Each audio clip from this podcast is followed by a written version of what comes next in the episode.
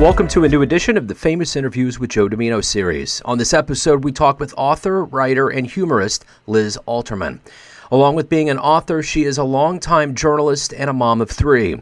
She covered everything from the real estate industry to the real housewives.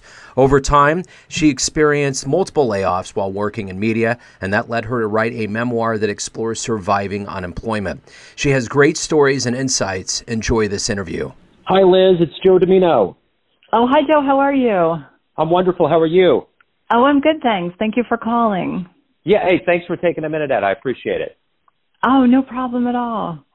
So, before we get into your life and how you got to where you're at right now, you know, we've gone through quite a tumultuous time on planet Earth for the last couple of years with COVID, Absolutely. and I'm curious, you know, with your work and with how you live your life, what did you realize about things and how did things change for you now that we kind of are coming out of this and waking up a little bit? Oh, that's a good question. I think for me, um, being a writer, the pandemic was, uh, I don't want to say a bit easier on me than maybe some other people. I guess because it gave me sort of an excuse to stay home and write. And um you know without any social engagements or other things to do on one hand it was kind of it was very centering and focusing and i was able to to kind of give myself the time to try to finish writing something in a way that i wouldn't have had in previous years when let's say my kids were busy with activities and birthday parties and social engagements but on the other side of that, I would say, um, you know, part of being a writer, it's so important to go out into the world and, and see things and observe. And even if you're eavesdropping in a Starbucks line, you know, you might pick up a great line of dialogue. And so on the flip side, I lost all of that. So I'm sort of trying to readjust and to slowly, you know, force myself to get back out there and, and do more social things and, and then not feel the guilt of, oh, I should be home completing something or, you know, I have um, a book coming out in July. And so I feel all this pressure to, you know, what should I be doing marketing wise? And, and am I making the best use of my time? And I think one thing the pandemic taught us was that, you know, unfortunately, there's no guarantee. Tomorrow's not a given. And so if, if there's something that you want to do, you should do it now because you just, you never really know what the future may hold. Yeah, we definitely lost control. I think we realized we had little control over this time for sure. Um, exactly. If somebody runs into you, I understand you're a writer and, and, and journalist, and there's there's things that you do. On paper, I see that. But if someone was to run up to you and, and say, "What do you do for a living?" How would you explain to them? Let's just say you were in front of a, a group of third graders and you're doing career day, and they're like, "What do you do?"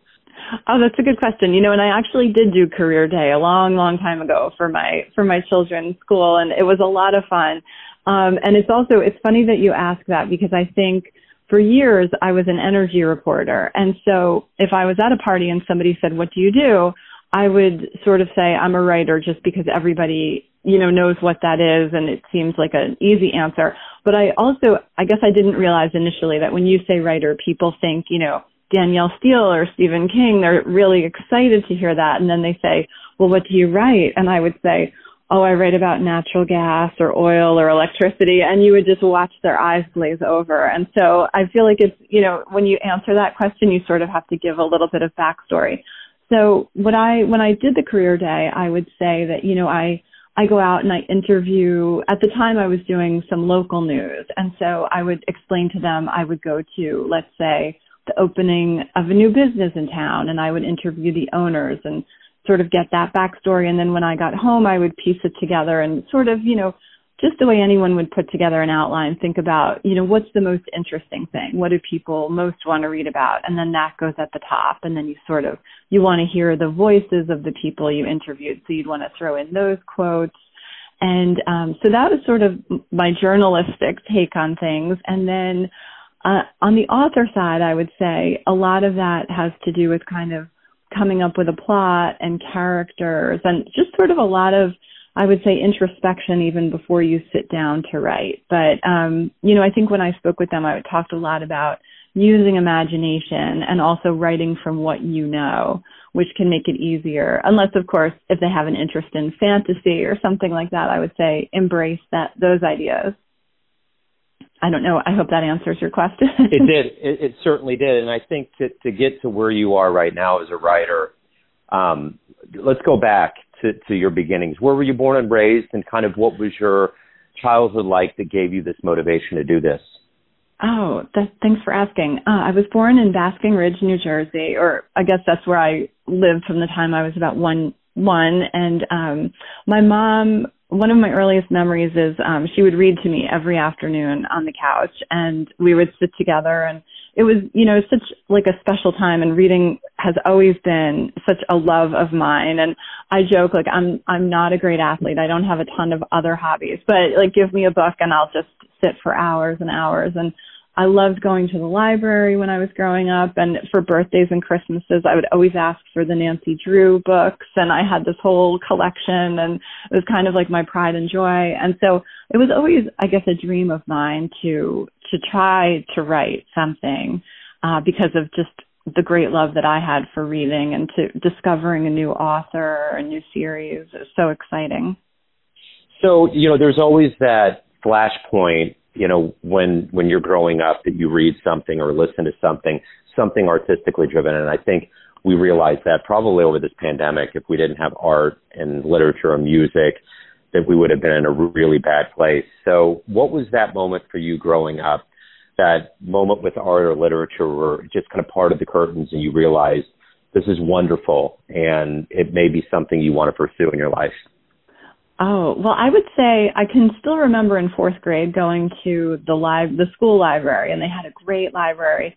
And I think I discovered it kind of sort of two different genres. One was um, a book called Ransom about students on a school bus, and that was, you know, suspenseful and so exciting. And I, I remember kind of ignoring everything else just to keep turning the pages. And then sort of on the more humorous side, um, of course, like I loved all of Judy Blume's books. And then there was another one called The Cat Ate My Gym Suit. And um, I think those were sort of, I look at that as kind of a turning point, like that, that fourth grade library experience as something that really solidified in my mind, like, wow, this is something I really have a passion for. And I would love to, to someday craft a story that maybe resonated with a, another reader uh, because of how special that moment was for me. What about role models or heroes? You know, we only kind of get to where we're at because of those that we look up to around us. Who was that for you? Oh, that's a great question. Um, you know, I think I would probably say my parents because especially like my my dad grew up he had kind of a a hard childhood. His dad passed away when he was 2 and um he was the only child and he worked really hard to put himself through school and to always support my grandmother who eventually lived with us because he didn't you know want her to be on her own or alone. And I think she needed a little financial backing. And so I really look at him and he would kind of tell us all the time like anything you can achieve anything if you're willing to work hard enough to get it and I, he kind of instilled that in my brothers and me. I mean, I don't think he loved the idea that that I wanted to be a writer versus, let's say, an accountant. But but at the same time, you know, he kind of was supportive if it was something that you were going to throw your whole heart and soul into and pursue. So, how did this journalistic journey begin for you? I know for me, you know, coming from that world of journalism, it's almost as though it's kind of like you know, getting your first tattoo or smoking cigarettes or something like that, it's like you get hooked. Like it's just in your bloodstream after you get in there. So what was that moment for you where you were like, this is what I want to do? And have you ever really shaken that urge of, of being a journalist? Oh, that's a good question. Well, I would say I sort of backed into it a little bit. I was an English major in college and when I graduated, I was looking for journalism jobs or jobs in publishing or magazines, and there didn't really seem to be any available. And so I ended up taking a job uh, working in a customer service department for a financial services company. And that I quickly realized was not really what I wanted to do full full time and you know for the long haul and then I found an ad for I guess it was a headhunter was looking for someone with an English degree who also had a bit of financial experience. And so I contacted her and that was when I was able to move into the job as an energy reporter. And so I enjoyed, you know, sort of getting on the phone and talking to sources and finding out what was moving the market. But at the same time, as I, as I said before, when you, when you're talking about energy products and commodities, it's not really as exciting as, let's say, a human interest story or, or breaking an interesting story in a town. Um, I know during a hurricane we had, I was in touch with um, a nursing home where the people they were just without electricity for days and days, and being able to put that out in the press really put the pressure on the power company to to get their heat back on. And I think so. I think in those moments you realize the power of local journalism and things like that in a way that maybe you don't necessarily when you're in other aspects of media. So I think in those moments and meeting people in towns and just hearing such interesting stories. I once um, interviewed a girl. She was a young babysitter who was able to use the Heimlich maneuver to save a child she was babysitting for. And um, I guess she had taken a CPR class through the Red Cross. And it's just, you know, there's everybody has an interesting story to tell. And I think as a journalist, you have an opportunity to to share their story on their behalf and i feel like it's such a privilege to do that so um, that's that's really why i love it so i still freelance um, when i have an opportunity to and and i love just chatting with people and hearing how they came to do what they do. What has been the best fan letter that you've ever received from anybody? Oh, that's hard to say. I have to say I did um I did receive one a few weeks ago from a woman who read my young adult thriller He'll Be Waiting. And um I was really surprised. She just kind of reached out and said it was one of the best books that she's she's read and that she felt like before that she had been in a bit of a reading slump. And she said she had stayed up all night to finish it. And um you know i think it's lovely when you get a compliment from a friend or a family member but for a stranger to reach out out of the blue really means so much. And and for her to call it one of the her favorite things really meant so much to me. If you could meet anybody alive right now on the planet who would you meet oh that's a great question. Ooh, I'm I'm kind of torn between writers and musicians. Um, I would love to meet Aimee Mann, the um, singer songwriter. I, I love her. I follow her on Instagram, and she's also an amazing artist. Uh, so I probably I would probably go with Aimee Mann. And I don't know if you watched Portlandia, but there's a scene where she's a guest star and she plays a, a cleaning woman. And it's funny because I've seen her in concert at least a dozen times and every time she comes around, I'll say to my husband, let's go see Aimee Mann again. And he'll say, oh my gosh, you've seen her so many times. Can't you want to go with somebody else? And then when we saw her on Portlandia portraying this cleaning woman, I said, you know, it's because you don't want to see her more often. She's, she's, she's had to become a cleaning lady on television. I, I I love Aimee Mann, and I love that soundtrack to Magnolia. That's still one of my favorites. Yes. Oh, I just think she's. If I don't know if you've seen her live, but she is amazing. I saw her at a local small theater and what she did was she passed around a clipboard and basically had the audience write her set list and um oh, wow. she was just just amazing. So like such a generous artist. I can see that for sure. She seems pretty grounded. You know, if you have a dream tonight and you run into your younger version of yourself around the time that you were, you know, getting out there into the world and becoming a professional and figuring things out, and you could give yourself one piece of advice based on what you've learned throughout all these years, what would you tell your younger version? I would say start now, get going, you know, just kind of shelve the self doubt and all the negative chatter in your head that this is too hard and it's going to take too long and you're not creative enough, you're not smart enough. And I would just say like, just sit down and write and block out all those voices and don't don't delay because I did when um I guess about 20 years ago when my oldest child was an infant, I would write while he napped and I still have about a hundred pages of that novel in like a straw beach bag in my closet that I never completed just because it seemed, you know, to be such a monumental undertaking and I sort of psyched myself out and I wish that I hadn't done that. I wish I had just you know, buckled down and gotten through it. So I, I would tell myself like just, you know, block everything out and just get get down to the work and and don't think don't overthink it. Just believe in yourself more. So if we were to talk in five years from now, and I would ask you, what's going on? What what are you happy to see that's been done? What are you looking forward to now, especially with kind of the world getting hopefully back to a place that isn't as tumultuous or in the throes of a pandemic? Right. I would love to to definitely get out there more. Um, I'm hoping.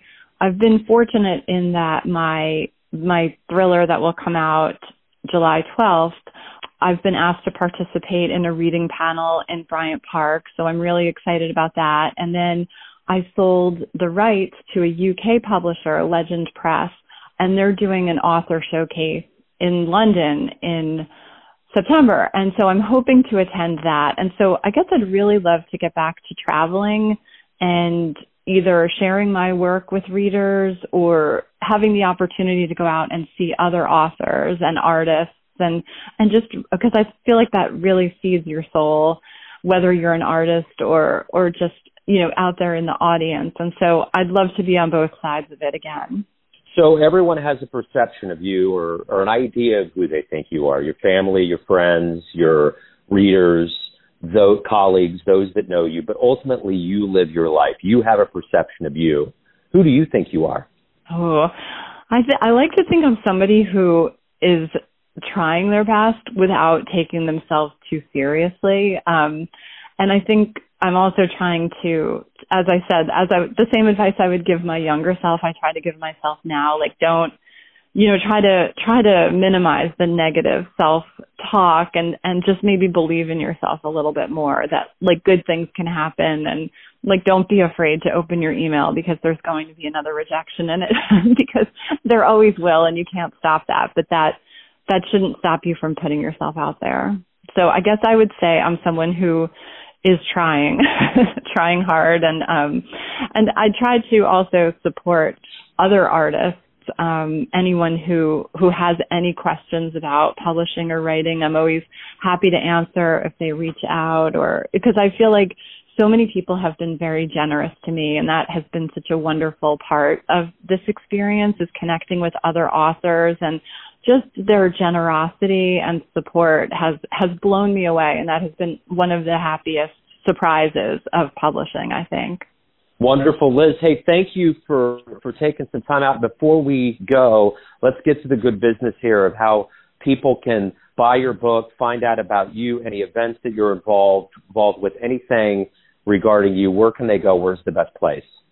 Oh thank you so much. My website is lizalterman.com and my adult thriller, The Perfect Neighborhood, will be out July 12th. And so that's available through local bookstores and, of course, larger online outlets. And I'm hoping for anyone who's local, I'm doing a reading as part of the Bryant Park Summer Reading Series on July 13th. And then I'm hoping to have a book launch at um, the Asbury Park Cooperative, which is um, just a wonderful venue for local authors and artists, and that will be August 7th.